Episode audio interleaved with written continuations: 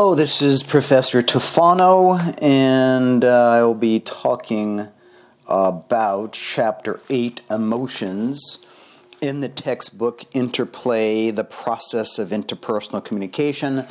And this is the 13th edition of the textbook. I will try to break up the chapters into two sections so that I'm not talking or you're not listening for more than um, maybe 30 minutes. So we'll see how uh, that division works. It's hard to predict in advance when you are speaking, reading, and talking about the chapter, but I'll try to keep it around 30 minutes, at least for the first section, for sure. Okay, so on page 235, chapter 8 Emotions, and the chapter outline says, What are emotions? Uh, their physiological changes, nonverbal reactions, cognitive interpretations, verbal expression. Next, influences on emotional expression. Those are personality, culture, gender, social conventions and roles, social media, emotional contagion. And third, guidelines for expressing emotions. Recognize your feelings, choose the best language, share multiple feelings, recognize the difference between feeling and acting, accepting responsibility for your feelings accepting responsibility for your feelings. Accept responsibility for your feelings. Yes, that was redundancy. You can underline that, highlight that. Choose the best time and place to express your feelings. And then the last fourth section, the fourth section is on managing emotions. Um, and then we have facilitative, deliberative emotions, thoughts cause feelings, irrational thinking, and deliberative um, emotions, minimizing deliberative emotions, maximizing facilitative emotions. Okay, so that is uh, the outline for the chapter. There's an interesting picture in this version of the textbook. Uh, two female basketball players, it appears, are jumping up and down, exciting, and they're kind of chest bumping, I think, um, running into each other deliberately I believe, uh, as, a, as a sign of some positive emotion that is connected to playing basketball. I assume that there was a good, uh, a good play, maybe a basket winning shot, maybe a good defensive maneuver. For those that, that know basketball, you can come up with many positive emotions that are um, attributed to some type of special moment uh, within a basketball game or really any sporting event at all. Okay, so on page 238, talk about nonverbal reactions, which is uh, pretty obvious what that picture uh, on 236 was demonstrating. It says not all physical changes that accompany emotions are internal, feelings are often apparent by observable changes to appearance, such as blushing or perspiring. Other changes involve behavior, a distinct, distinctive facial expression, posture, gestures, different vocal tone, and so forth. These reactions are often noticed and interpreted by others. True, right? All right. Although it's reasonably easy to tell when someone is feeling a strong emotion, it's more difficult to be certain exactly what the emotion may be Although we usually think of nonverbal behavior as a reaction to an emotional state, there be may, may be times when the reverse is true, when nonverbal behavior causes emotions. There's a connection uh, between verbalizing emotions and nonverbal reactions. And they have a study here that says that uh, participants who generated words associated with pride and disappointment experienced a change in posture. They unconsciously stood taller when talking about pride and slumping when using words for disappointment. That's kind of an interesting study. Cognitive interpretation is the next heading here. Although there may be instances where there is a direct connection between physical behavior and emotional states, in most situations, the mind plays an important role in determining how we feel. The mind plays an important role in determining how we feel. And they used, of course, the examples of physiological changes uh, uh, resulting from fear, racing heart, perspiration, tense muscles, elevated pressure, uh, blood pressure. So that is an interesting thing. Cognitive interpretations. Social scientists refer to a process of reappraisal. And reappraisal is rethinking the meaning of an emotionally charged event in a way that alters the person's emotional or that alters the emotional impact of it. Research shows that reappraisal is vastly superior to uh, re- suppressing one's feelings. and often leads to lower stress and increased productivity. Reappraisal has both the physiological and psychological benefits. Reappraisals also have relational benefits. Reappraisal also has relational benefits.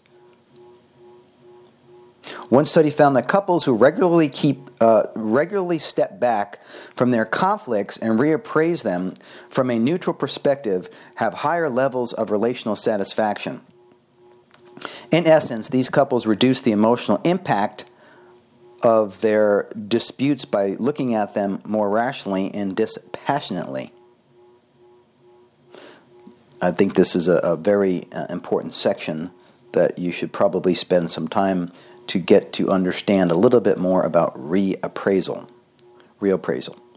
I think we'll talk more about that later. But they use a couple of examples saying, um, especially during conflict, and again, we'll talk more about this in uh, chapter 12, but um, the idea that there is some type of uh, negative emotion associated with a some type of um, interaction, and then in the midst of it, um, uh, you may say or do things or respond to those in a way that that later on uh, once there's a cooling down period or just some time to reflect, or according to this process, reappraise, uh, then you may rethink um, what those emotions really, uh, the meaning of those emotions are, and then how they impact the relationship. So, reappraisal is a, is a good one. On page 240, there's an interesting figure 8.2 intensity of emotions, and they list five of those there. In the center, it has uh, for the top one angry, and then you have um, extremes, and then you have um, ways to communicate those emotions that are more or less intense. So, using uh, annoyed, uh, thinking about if you said I'm annoyed, if you said I'm angry, or you said you're furious, you could see on a scale how annoyed is less in, uh, intense and furious is uh, intense. Pensive, sad, grieving, again along those same lines. Content, happy, ecstatic. Anxious, afraid, terrified. Liking, loving, adoring. So, this is the idea that um, your emotions can be expressed uh, with various levels of intensity. Some people um, maybe because they don't have a, a very complex uh, vocabulary, they may use um, the intense version of all these feelings um, all the time. And uh, it's you have to be careful with expressing uh, all emotions with the most intense um, ways to express them. It, it definitely will create barriers to intimacy. So if you look at that chart, especially that first one, annoyed. So think about times that you've been, quote, annoyed with another person's behavior. Think about times that you were angry because of someone else's behavior. And think about times that you've been furious. And so, what is the difference between um, those reactions? and um, why choose one word or one one uh, way to label that emotion versus another. So I think this is a, a good place um, to think uh, think more about this.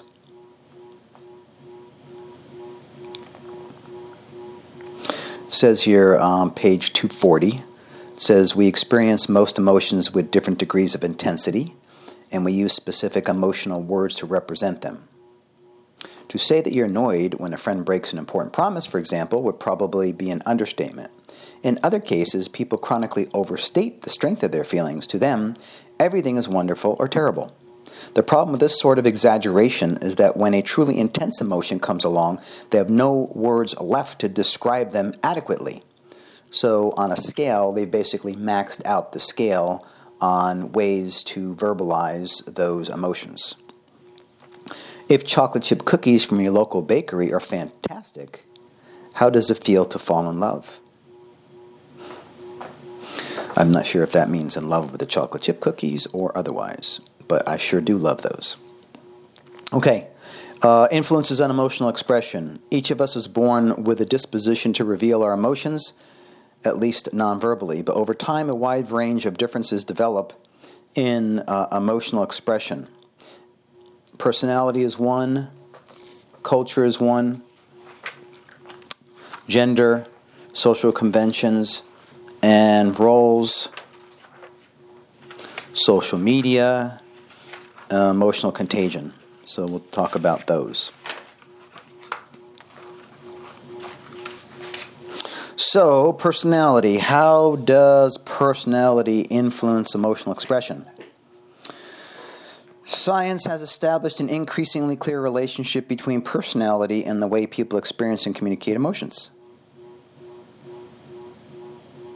Although personality can be a powerful force, it doesn't have to govern your communication satisfaction. For instance, people who are shy by nature can devise comfortable and effective strategies for reaching out, such as making contact with others online.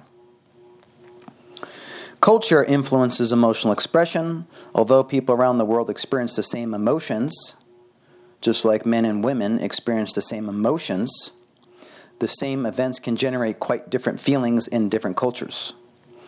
The notion of eating snails may bring a smile to the delight of some residents of certain cultures, but probably um, North Americans, Americans, probably not.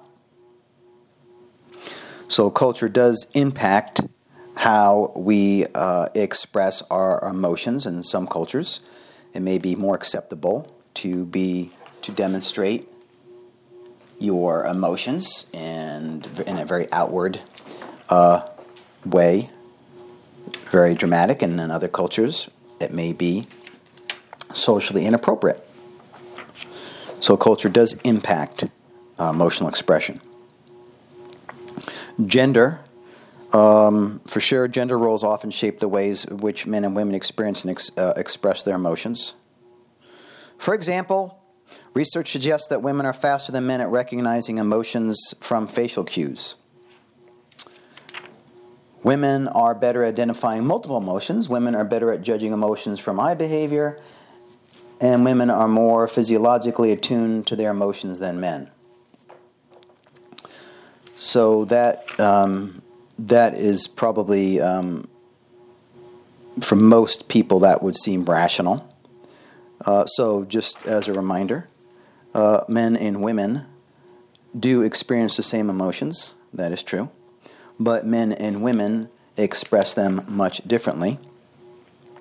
Women uh, seem to be more free to express them, and men seem to be less free to express them, and probably a combination of nature and nurture, um, growing up and being socialized to be more or less uh, emotionally expressive.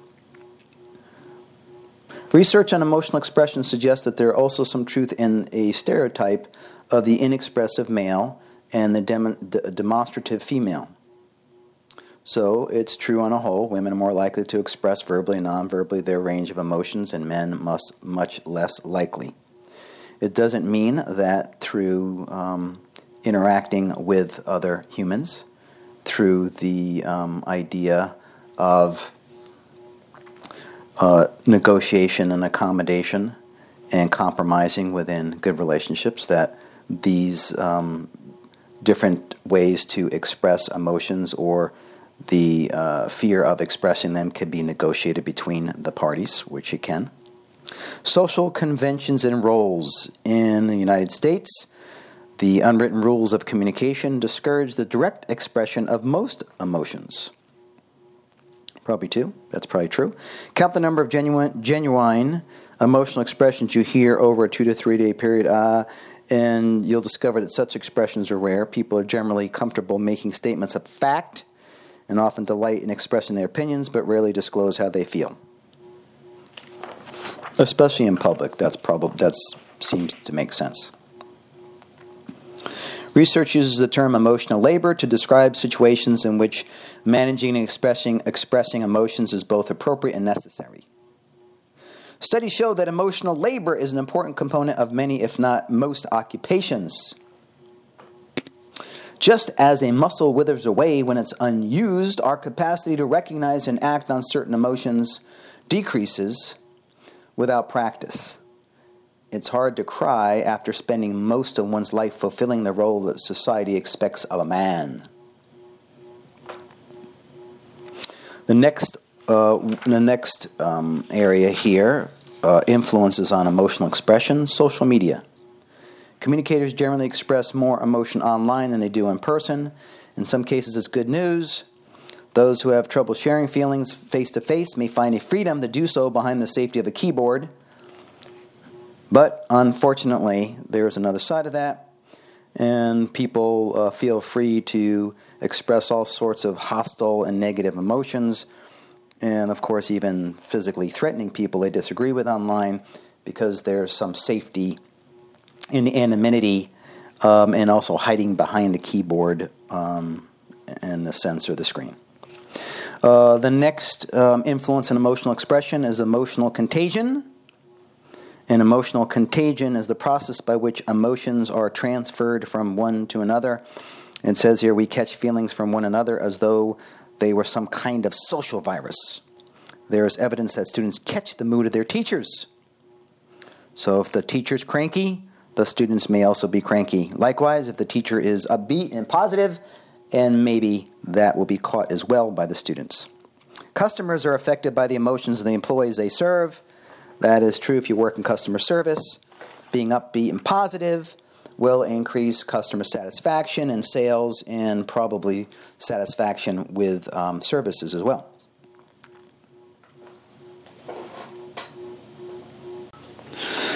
Okay, so we have talked about so far the um, influences on expressing our emotions. And now, um, I think we're going to move on to guidelines for expression, expressing emotions. A wide range of research supports the value of expressing emotions appropriately. Starting at a young age, the way parents talk to their children about emotions a power, plays a powerful role on the child's development. John Gottman and his associates identify two distinctive parenting styles emotional coaching and emotional dismissing. Um, as a uh, note here, I would uh, say that um, the uh, John Gottman, uh, you should look him up. He's awesome. G O T T M A N. Okay, so guidelines for expressing emotions page 246. Um, and then it says uh, recognizing your feelings, choosing the best language, sharing multiple feelings, recognizing the difference between feeling and acting, recognize the difference between feeling and acting, accept responsibility for your feelings, accept responsibilities for your feelings. That's on page 251. I will highlight that, and I recommend you spend 15 to 20 minutes or hours um, there if you would. So let's talk about this section on guidelines for expressing your emotions. So I think I mentioned this uh, prior to pausing there for a second. That uh, John Gottman and there's the uh, I think there's an institute, the Gottman Institute. I highly recommend John Gottman. All of his work, he's fantastic. And he talked about uh, these two parenting styles for, for those of you that either have children, will have children, uh, have nieces, nephews. Uh, this is good information for sure uh, to help teach young uh, people as they grow into young adults uh, for sure how to deal with expressing their emotions. So he talked about two distinctive parenting styles emotional coaching and emotional dismissing. The studies show that uh, coaching, uh, the coaching approach gives children skills for communicating about their feelings later in life that will lead to much more satisfying relationships in the future, for sure, especially deep, intimate, romantic ones. Children who grow up in families where, parent, where parents dismiss emotions, at a, at, they are at a higher risk for behavior problems than those that are raised in families that practice emotional coaching. Well, uh, I don't know if you need much research to, to come to that conclusion, but it certainly is true that helping young children uh, express their emotions in, in a way that is um, not only appropriate, but that helps them develop uh, intimacy with other people that is uh, always positive. It says here at the most basic psychological, uh, uh, excuse me, not psychological, at the most basic physiological level, people who know how to share their feelings appropriately are healthier than those who don't. Inexpress, inexpressive people, those who avoid their feelings and impulses and deny distress, are more likely to have a host of ailments, including, oddly enough, cancer, asthma, and heart disease. People, however, people who are overly expressive also suffer physiologically. So, trying to find that over and under, that perfect uh, place of expressing emotions um, is an important part of healthy relationships for sure. Okay, recognize your feelings. Answer the question uh, How do you feel? Isn't as easy as some people may think it is. I mean, we use that as a basic greeting, you know, how you doing, those kind of things. So, how do you feel? And there's some research here that says um, uh, answering the question, how do you feel, isn't as easy for some people as it is for others. These researchers found that some people are much more aware of their own emotional state and use information about those feelings when making important decisions. By contrast, people with a low affective orientation are usually unaware of their emotions and tend to regard the feelings as uh, useless unimportant, uh, and unimportant information.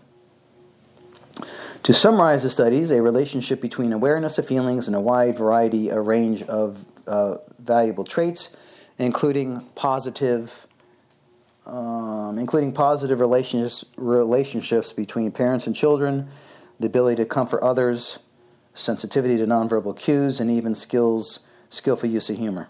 In other words, be aware of one's feelings. Being aware of one's feelings is an important ingredient in skillful communication.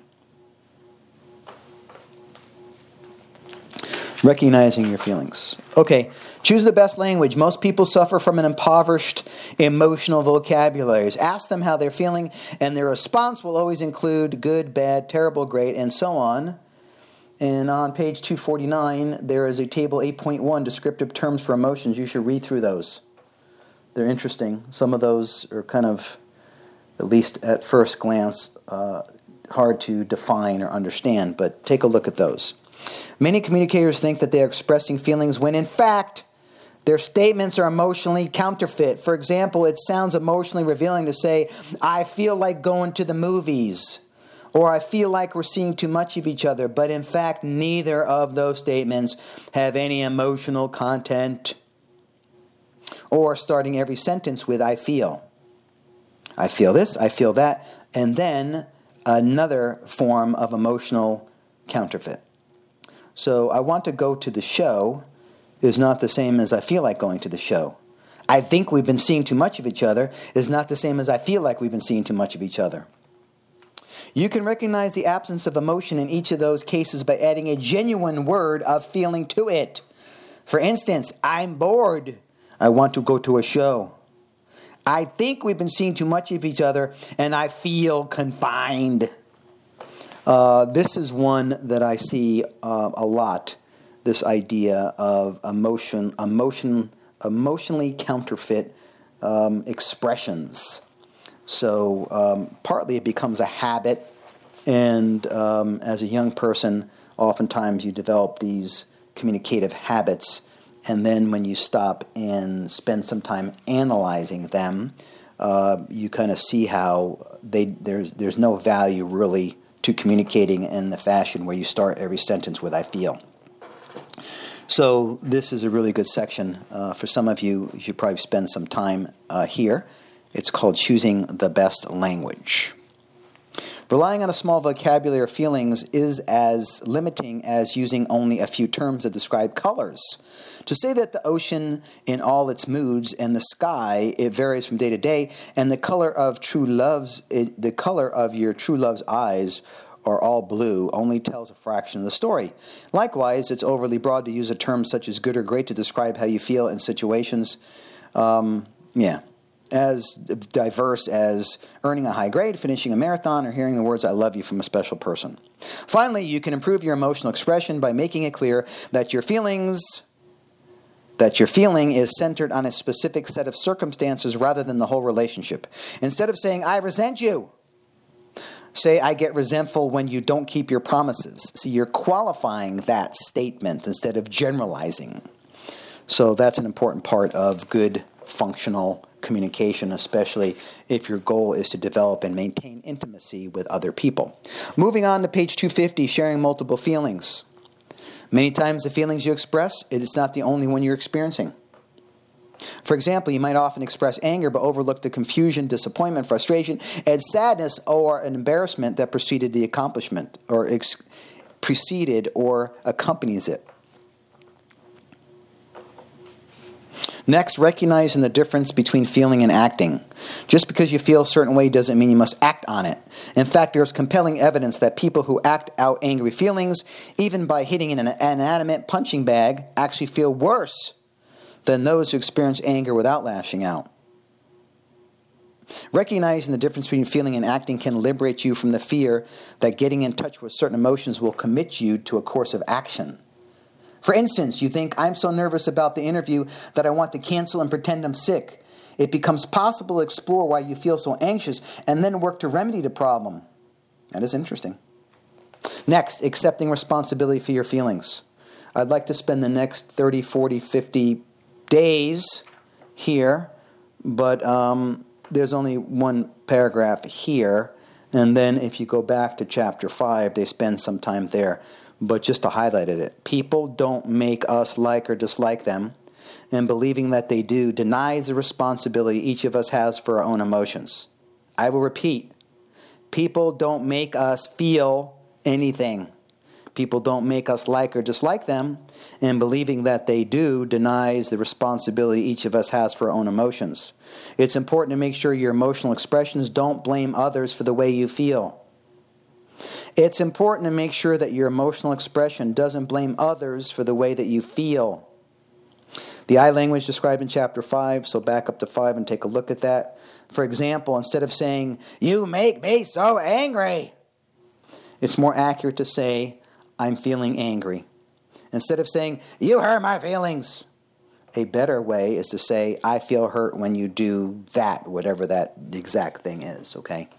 But I would say that in my um, 40 plus years of being involved in deep, intimate relationships, that if you really, one key to improving uh, your relationships is to accept responsibility for your feelings and don't try to make others responsible for the way you feel.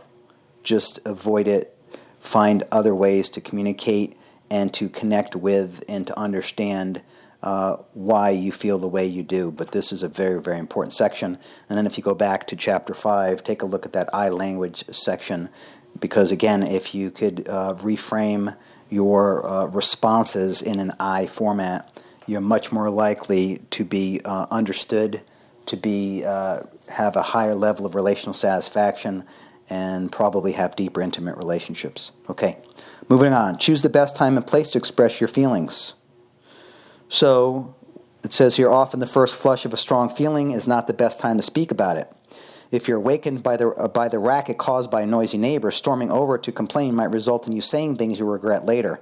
In such cases, it's probably wiser to wait until you've thoughtfully, you've carefully thought out, so you may express your feelings. Sometimes the first, uh, the thing that you feel as you think about it, why you feel it, why it bothers you, you may be able to work through that before you then confront another person about how you feel. Even after you've waited for your initial emotions to subside, it's still important to choose the best time and place best suited for the message. Uh, there's a saying that um, don't let the sun set on your anger. And some people have interpreted that as that um, we cannot go to sleep until I express my emotions and then you understand them and accept them.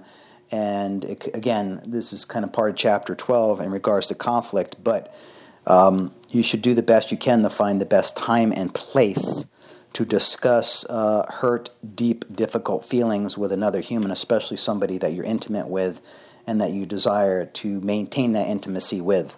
So I think this is an important thing. Choose the best time and place to express your feelings. Okay, this is going to be the end of uh, section one, um, and then I will uh, post this as um, two parts. So uh, this is the end of section one, chapter eight. This is Professor Tefano out.